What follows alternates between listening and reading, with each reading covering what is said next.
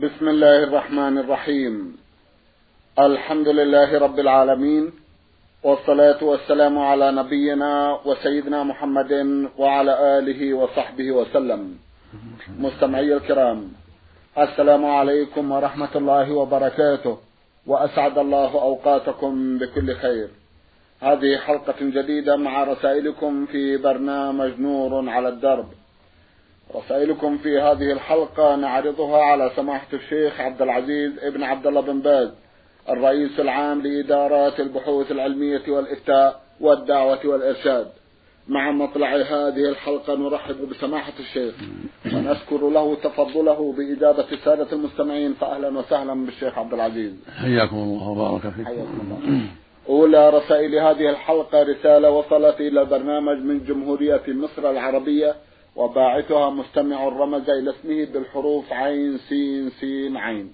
يقول إنني رجل متزوج والحمد لله وأعمل بالخارج ووجود زوجتي معي ضروري شرعا ولكنني أترك والدتي وحيدة علما بأنني العائل الوحيد لها وتكون تحت رعاية أختي المتزوجة.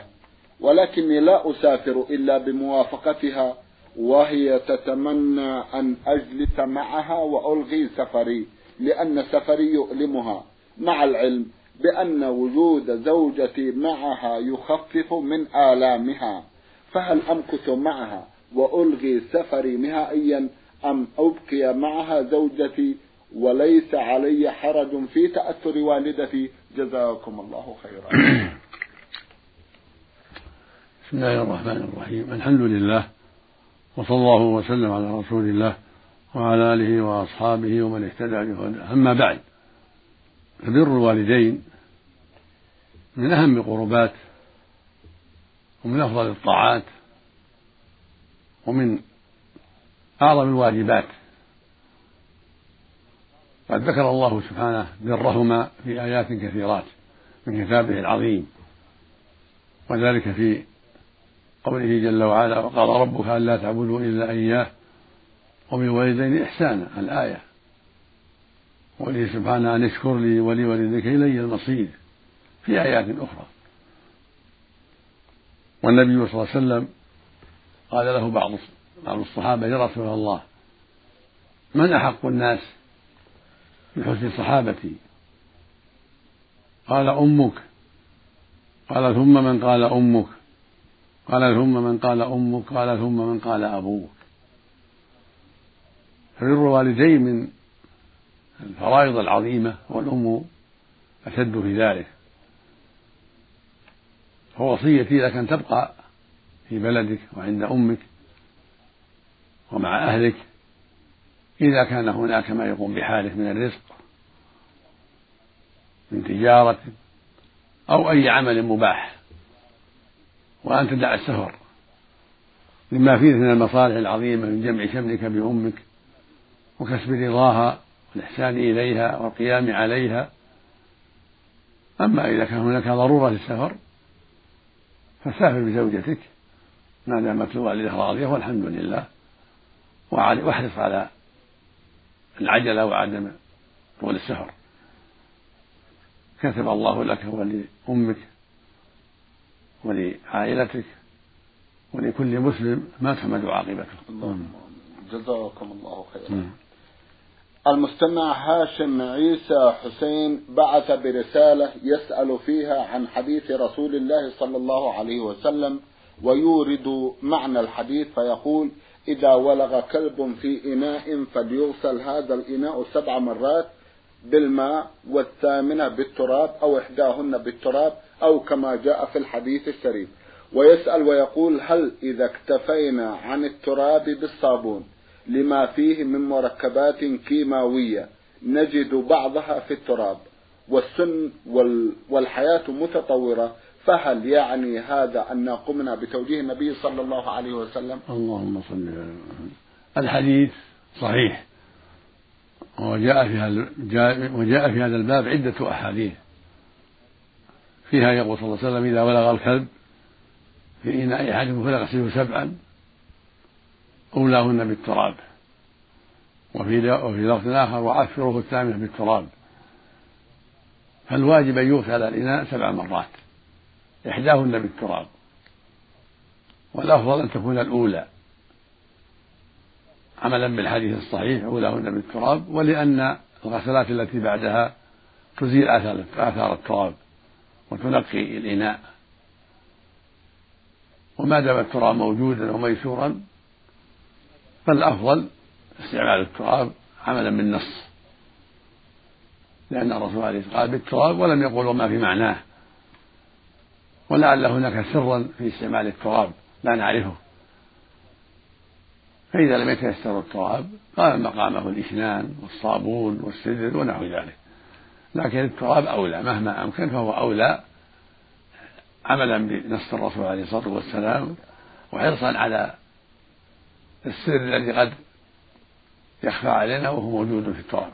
والله جل وعلا ولي التوفيق. جزاكم الله خيرا. من جيزان المستمع عبد الله إبراهيم حسن زير رسالة يسأل فيها سؤالين. في سؤاله الأول يسأل عن ذي القرنين وهل هو نبي؟ الأرجح في ذي القرنين أنه نبي هذا هو الأرجح. وقال بعضهم إنه رجل صالح ملك صالح. ولكن ظاهر القرآن الكريم أنه نبي. ولهذا قال الله جل وعلا ويسألك عن ذي القرنين قل سأتلو عليكم ذكرا إنا مكنا له وآتيناه من كل شيء سببا. إلى آخر القصة. فظاهر سياق القرآن أنه نبي يتلقى الأوامر عن الله عز وجل. نعم. جزاكم الله خيرا. هل تريدون شيئا من قصته؟ إذا أمكن لأنه يطلب هذا في نهاية السؤال لو تكرمتم. الله جل وعلا ذكرها في كتابه العظيم في سورة الكهف. نعم. يقول سبحانه ويسأل عن ذي القرنين قل سأتلو عليكم ذكرى إنا مكنا له وآتيناه من كل شيء سببا. ثم أتبع سببا حتى إذا بلغ مغرب الشمس وجدها تار في عين حمية وجد عندها قوما قلنا يا ذا القرنين إما أن تعذب وإما أن تخير الحسنى قال أما من ظلم فسوف نعذبه. ثم يرد إلى ربه فيعذبه عذابا نكرا وأما من آمن وعمل صالحا فله جزاء حسنى وسنقول له من المسرى هذا السياق يقتضي أنه من أمر الله وأن الله أمر بهذا. ثم أتبع سببا حتى إذا بلغ مطلع الشمس وجدها تطلع على قوم وجد لهن سرا. كذلك وقد أحاطنا بما الذي كبرى ثم أتبع سببا حتى إذا بلغ السدين وجد من دونهما قوما لا يكادون يفقهون قولا. قالوا يا ذا قرنين إن يأجوج ومأجوج مفسد الأرض فهل نجعل على أن تجعل بينهم سدا. قال من مكني في ربي خير فاعلموه أجعل بينكم بينكم وبينهم ردما آتوني زور الحديد. حتى إذا أساءوا من صدره قال وقوه حتى إذا جعله نارا قال آتوني. أفرغ عليه غطرا. فما استطاعوا يظهروه وما استطاعوا له نقبا قال هذا رحمة من ربي. فإذا جاء وعد ربي جعله دكاء وكان من ربي حقا هذا ظاهره أن هذا كله من عند الله سبحانه وتعالى. السياق هذا كله يدل على أنه يتلقى هذه الأوامر وهذه التوجيهات من ربه عز وجل. وهذا هو شأن النبي. نعم. جزاكم الله خيرا. وفي سؤاله الثاني يسأل عن الشجرة الملعونة في القرآن. هي شجرة الزقوم. الملعونة هي المذمومة. نعم. كما قال جل وعلا إن شجرة الزقوم طعام الأثيم. كالمهل يغلي في كغلي الحميم. فهي شجرة مذمومة يعني ملعونة نعم. جزاكم الله خيرا. رسالة وصلت إلى البرنامج من الجمهورية العربية اليمنية باعثها المستمع صالح سالم علي يقول في أحد أسئلته هل التيمم يصلح للصلوات كلها أم يتيمم المرء لكل صلاة؟ التيمم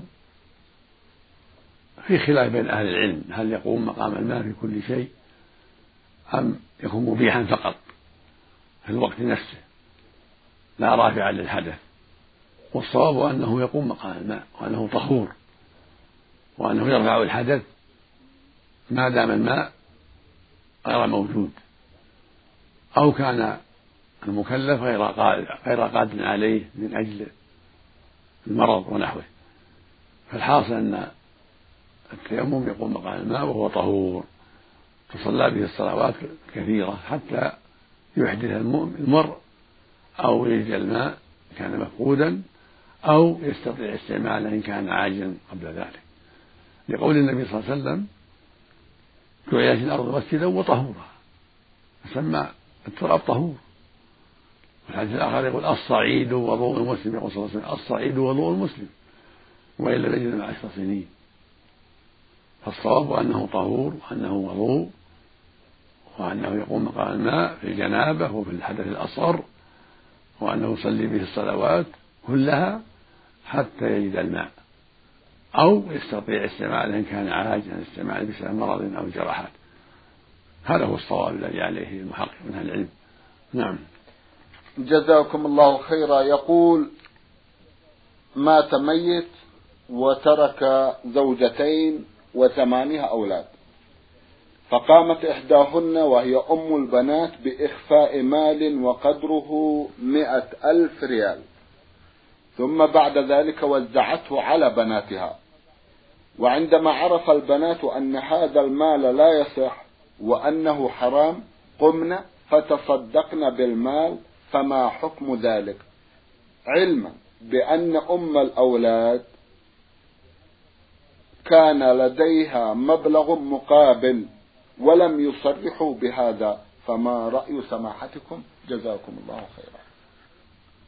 الواجب الإقرار بالحق وبيان الحقيقة وأن توزع الأموال بين الورثة كلهم.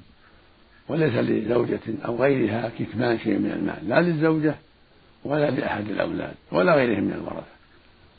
الواجب بيان المال الذي خلفه الميت وأن يقسم بين الورثة على قسمة الله. فمن جحد شيئا من ذلك فهو آثم وعليه أن يغرم للورثة حقوقهم وعلى ولي الأمر أن يلزمه بذلك إذا ثبت عند ولي الأمر عند السلطان أو المحكمة. وهذا العمل الذي فعلته المرأة خيانة. فعلى الزوجتين وعلى الأولاد المكلفين أن يعترفوا بالحق وأن يقسموا المال بين الورثة على قسمة الله للزوجتين الثمن بينهما والباقي للأولاد ذكورهم وإناثهم. للذكر من حظ وليس للزوجتين ولا لإحداهما ولا لأحد الأولاد ولا غيرهم من الورثة ولا غيرهم من المسلمين كتمان الحق. بل يجب بيان الحق وأن تقسم التركة كلها بين الورثة على قسمة الله. نعم. جزاكم الله خيرا. أما وقع وقد وقع الأمر فما هو توجيه سماحتكم؟ صاحب المظلوم يشتكي. المظلوم يطالب الظالم بحقه نعم. فإن أعطاه حقه وإلا فله مطالبته إلى الجهة المختصة أيوة. حتى يعطى حقه. نعم. إلا إذا سمح كان رشيدا وسمح عن حقه فلا بأس. جزاكم الله خيرا. ما حكم الشرع في من يذهبن إلى المدرسة مع سائق أجنبي؟ علما بأن المدرسة تبعد عنا عشر كيلو متر ولا يوجد معنا محرم. وأيضا نحن نحافظ على الحجاب ومحتشمات. لا حرج في ذلك. أن يذهب مع السائق الأجنبي جماعة من الطالبات والمدرسات؟ لإيصالهن المدرسة أو المعهد لا بأس بذلك. ما لم يكن سفر السفر يمنع إلا بمحرم أما ما كان داخل البلد وليس بسفر فلا بأس. لكن بشرط ألا تكون واحدة حتى لا تكون خلوة. فإذا كان الموجود اثنتين أو أكثر مع السائق بلا تهمة ولا ريبة فلا حرج في ذلك. لأن الخلوة منتفية. يقول النبي صلى الله عليه وسلم لا يخلون رجل امرأة فإن الشيطان ثالثهما. فإذا لم يكن الشيطان ثالثا بل رابعا أو خامسا لا حرج في ذلك. مثل ما أن الإنسان يجلس مع أهله في البيت مع زوجات أخيه مع زوجات عمه وعنده من يزيل الخلوة بأن يكون معه أمه أو معه أخته أو معه زوج الزوج الذي هو أخوه تزول الخلوة فالحاصل أنه إذا كان الركوب مع السائق ليس في خلوة. فلا حرج نعم. ولا, ولا في التهمة أيضا. نعم. جزاكم الله خيرا. هل تنصحون بوجود محرم مع السائق لعله يكون الأمر أسهل؟ ليس كل أحد يتيسر له محرم. نعم. ما هو ما هو لازم إذا تيسر طيب ولكن ليس بلازم. أيوة. نعم. جزاكم الله خيرا. عندما يقرأ المسلم أي سورة من القرآن أو من الأحاديث النبوية هل يلزم بحفظها؟ وهل من حفظ ونسي هل يكون آثما؟ ليس الحفظ بلازم لما حفظ القرآن مستحب. ولكن فرضه في الجملة أن يحفظه بعض المسلمين. أما الشخص المعين فلا يلزم حفظ القرآن لكن يحفظ ما تيسر منه. والواجب حفظ الفاتحة فقط حتى يقرأ بها في الصلاة. حفظ الفاتحة لازم وما سوى ذلك مستحب. وإذا تيسر له حفظ ما تيسر من ذلك من تجيز عما المفصل أكثر من ذلك كله طيب.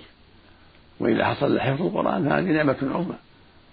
فيشرع للمؤمن والمؤمنة العناية بحفظ القرآن والاستكثار من ذلك والمغاضبة حتى يتيسر للمؤمن حفظ القرآن والمؤمنة.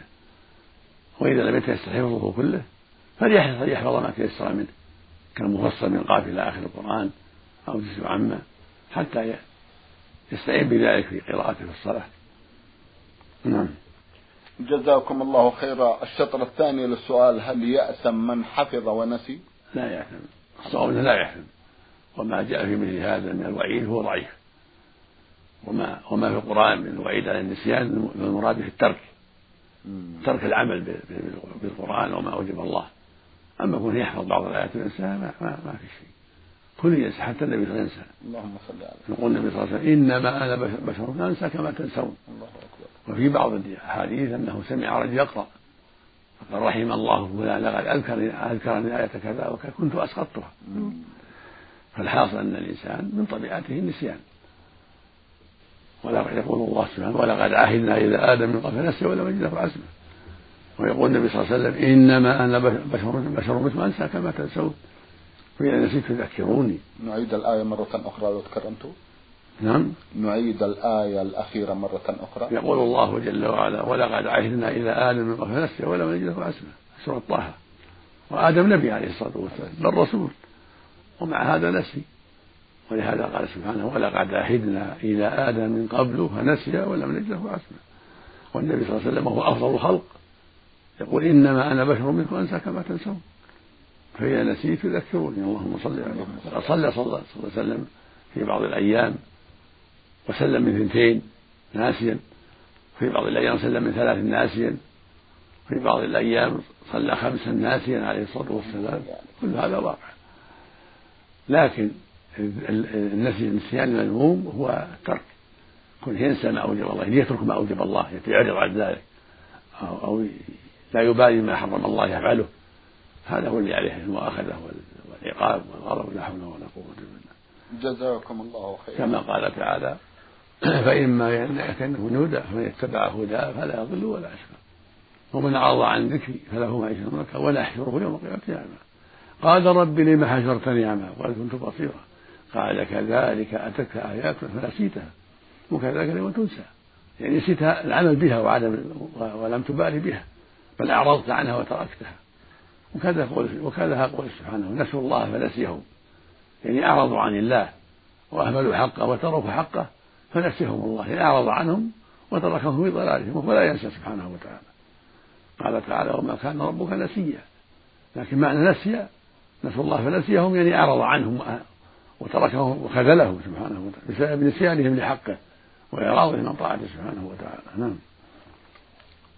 جزاكم الله خيرا من المستمع حلمي أبو سمرة رسالة يسأل فيها عن تفسير آية الاستئذان في سورة النور. لو تكرمتم وجزاكم الله خيرا. يقول جل وعلا في كتابه العظيم يا أيها الناس ارجعوا حتى تستأذنوا وتسلموا على أهلها. يا أيها الناس بيوتكم حتى تستأنسوا وتسلموا ذلك خير لكم تعلمون. فالسنة أن يستأذن وقبل أن يدخل يقول السلام عليكم ويكرر ذلك ثلاثا حتى يؤذن له أو يسكت أو يقال لا نأذن لك لأن الناس لهم حاجات وقد يكون عندهم موانع فيستأذن ويقول السلام عليكم أدخل السلام عليكم السلام عليكم فإن أذن له وإلا فلينصرف هكذا شرع الله جل وعلا. نعم. جزاكم الله خيرا. وما يتعلق باستئذان أهل البيت على بعضهم لو تكرمتم. السنة هي يستأذن بعضهم على بعض. نعم. هذا مشروع. حتى الزوج يستأذن أهل البيت. لأن قد يراها على حالة لا تناسب. نعم. فينبغي له يستأذن على أهله حتى يعلموا وصوله وإن كان هناك شيء يحتاج إلى ستر ستروه. نعم. نعم. حتى لا يتكدر بشيء. المقصود أن الاستئذان مطلوب من الزوج والأب والأخ والعم ونحو ذلك. نعم. جزاكم الله خيرا. هل أقرأ الآية التي جاءت بالموضوع الأخير جزاكم الله خيرا؟ نعم. يقول الله تعالى أعوذ بالله من الشيطان الرجيم. يا أيها الذين آمنوا ليستأذنكم الذين ملكت أيمانكم والذين لم يبلغوا الحلم منكم ثلاث مرات من قبل صلاة الفجر وحين تضعون ثيابكم من الظهيرة ومن بعد صلاة العشاء ثلاث عورات لكم. ليس عليكم ولا عليهم جناح بعدهن. طوافون عليكم بعضكم على بعض. كذلك يبين الله لكم الآيات. والله عليم حكيم. نعم. هذا واجب. واجب على المؤمن مثل ما بين الله سبحانه وتعالى. نعم. فالمؤمن يستأذن في هذه الأوقات الثلاثة لأن قد يرى أهله على حالة غير مناسبة. فينبغي له يستأذن في هذه الحال وما بعدها ليس عليه بأس في ذلك لأن الأحوال ظاهرة بارزة نعم. بخلاف الأوقات الثلاثة. نعم. جزاكم الله نعم. خيرا. من أحد الإخوة المستمعين رسالة وسمى نفسه عزة زغلول محمد خليل. يقول هل يخلق الله الإنسان بعد موته مثل ما كان في الدنيا أم يخلق الروح فقط؟ يعاد خلقه يعاد خلقه كما كان في الدنيا. لحما يعاد جسما تاما وروحا. يعني يعاد كما بدا كما بدأنا أول خلق نعيده وعدا علينا انا كنا فاعلين. تعاد الروح والجسد جميعا. فالجسد الذي يطاع الله ينعم مع الروح والجسد الذي عصى الله يعذب مع الروح. كلاهما يعاد الجسد والروح للنعيم والعذاب جميعا. لكن في البرزخ الروح عليها الثقل ثقل العذاب ولها النعم النعيم العظيم أكثر. لأن الجسد يذهب ولا يبقى منه إلا عيب الذنب كما في الحديث الصحيح. نعم. يفنى يأكله الدود وإن كان أجسام الأنبياء تبقى عليهم الصلاة والسلام لكن ينال الجسد نصيبه من العذاب والنعيم كما يشاء الله سبحانه وتعالى. في البرزخ يعني قبل قبل البعث والنشور. لكن معظم النعيم للروح في الجنة روح المؤمن. والعذاب كذلك للكافر في البرزخ. معظمه للروح لأن الجسد يفنى ولا يبقى منه إلا الشيء اليسير وهو عجب لكن يناله نصيبه من العذاب عند أهل السنة والجماعة. لكن في الآخرة يجتمع العذاب على الجسد والروح والنعيم للجسد والروح جميعا يوم القيامة. النعيم للمؤمن في الجنة لجسده وروحه والكافر له العذاب في النار لجسده وروحه جميعا. أما في البرزخ فينعم الجسد ويعذب ولكن معظم النعيم والعذاب للروح لأن الجسد يعتريه ما يعتريه من الفناء والذهب. نعم. جزاكم الله خيرا. رسالة من إحدى الأخوات المستمعات تقول أم محمد من المدينة المنورة. أم محمد تقول عن نفسها إنني امرأة أم لستة أطفال. كان علي من الصوم ما يعادل شهرين. لم أقضها في أوقاتها. ثم إني نذرت إن أنا صمت هذه الأيام أن أصوم من كل شهر ثلاثة أيام وأن أصوم يومي الخميس والإثنين من كل أسبوع. إلا أنه يصادف تقول إنها أم لستة أطفال. نعم. اجتمع عليها صوم يعادل شهرين.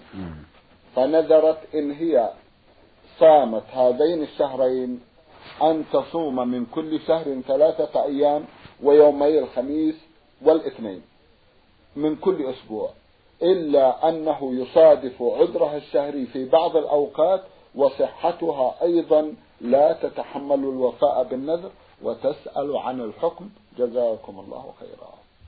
الواجب عليها أن توفي بنذرها عليها أن تصوم عليها من الأيام التي تقارب الشهرين كما قالت من رمضان وعليها أن تصوم شكرا لله جل وعلا ما نذرت. لقول النبي صلى الله عليه وسلم من نذر أن يطيع الله فليطعه ومن نذر يعصي الله فلا يعصي. رواه البخاري في الصحيح. والله مدح الموفي بالنذر فقال سبحانه يوفون بالنذر ويخافون يوما كان شره مستطيرا. فعليها أن تصوم هذه الأيام التي عليها من رمضان كان من رمضان أو من كفارات عليها أن تصومها. وعليها أن توفي بنذرها أيضا في صيام ثلاثة من كل شهر وصيام الاثنين والخميس لأن هذه أيام مشروعة صيامها قربة إلى الله وطاعة لله. وإذا جاء وقت الحيض تفطر وتقضيها مثل ما المرأة تفطر في رمضان وتقضي. إذا جاء الحيض في رمضان أو النفاس تفطر وتقضي. هكذا هذه النادرة إذا صادف يوم الاثنين والخميس أنها في حيض أو نفاس تفطر ثم تقضي. نعم. وهكذا إذا كانت صارت أيام البيض عشر والرابع عشر والخامس وصادف يوم الحيض صادف أيام الحيض أو النفاس تفطر وتقضي. نعم. وإذا عجزت بالكلية لكبر سنها مثل رمضان إذا عجزت تطعم عن كل يوم مسكين. إذا عجزت عن الصيام لكبر السن أو مرض لا يرجى بره تطعم عن كل يوم مسكين نصف الصاع عن كل يوم من هذه الأيام. نعم. جزاكم الله خيرا. رسالة بعث بها صاحبها من الأردن ولم يذكر اسمه. إنما له جمع من الأسئلة من بينها سؤال يقول هل يجوز أخذ المصاحف والكتب من المسجد أو استبدالها بغيرها من المصاحف؟ كأن يأخذ الشخص مصحفا من المسجد ويضع غيره. لا يجوز أخذ. شيء من المساجد لا من المصاحف ولا من الكتب ولا من الفرش ولا من اللمبات ولا غير ذلك. هذه أوقاف يجب تركها عدم التعرض لها فليس لأحد يأخذ من مصاحف المسجد ولا من كتب المسجد بل يقرأ فيها إذا كان في المسجد ثم يدعها في محلها. وليس له يأخذ شيء منها هذا ظلم لا يجوز. بل تبقى في المسجد لانتفاع المصلين والزوار المسجد بالكتب والمصاحف. نعم. جزاكم الله خيرا.